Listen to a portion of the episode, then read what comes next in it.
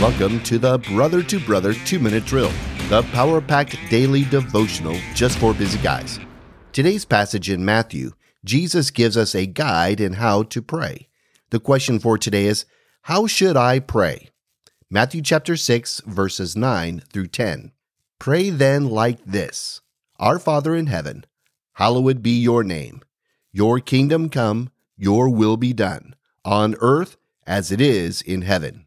This is the first part of what we have come to know as the Lord's Prayer, but a more accurate description is a model of the disciples' prayer. Jesus says, Pray then like this. In verses 9 through 13, the prayer is short and sweet, but hits home the key ingredients of an authentic and sincere prayer. I see two major parts to this prayer, with the first section extending honor and worship to our Heavenly Father. Our Father in heaven, hallowed be your name. We call out to Abba, a father who shows affection, protection, and provision towards his children. He is also to be recognized, honored, and worshiped as holy, the one who perfectly loves us and who is our omnipotent creator. Like two sides of a coin, he is to be feared and yet approachable.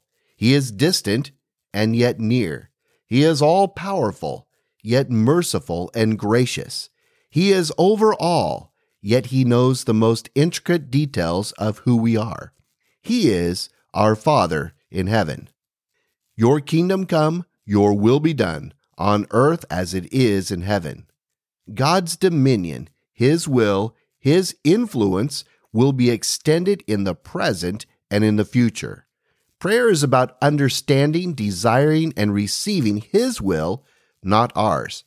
Robert Law has said, Prayer is a mighty instrument, not for getting man's will done in heaven, but for getting God's will done in earth. We have no right to ask God for anything that might dishonor His name, delay His kingdom, or disturb His will on earth. Our prayer should start with an understanding of who God is and who we are in relation to Him.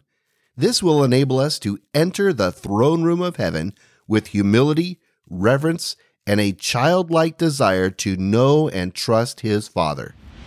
Thanks for listening. Be blessed. Stand firm. I'm Tim Kaditz, your brother in Christ.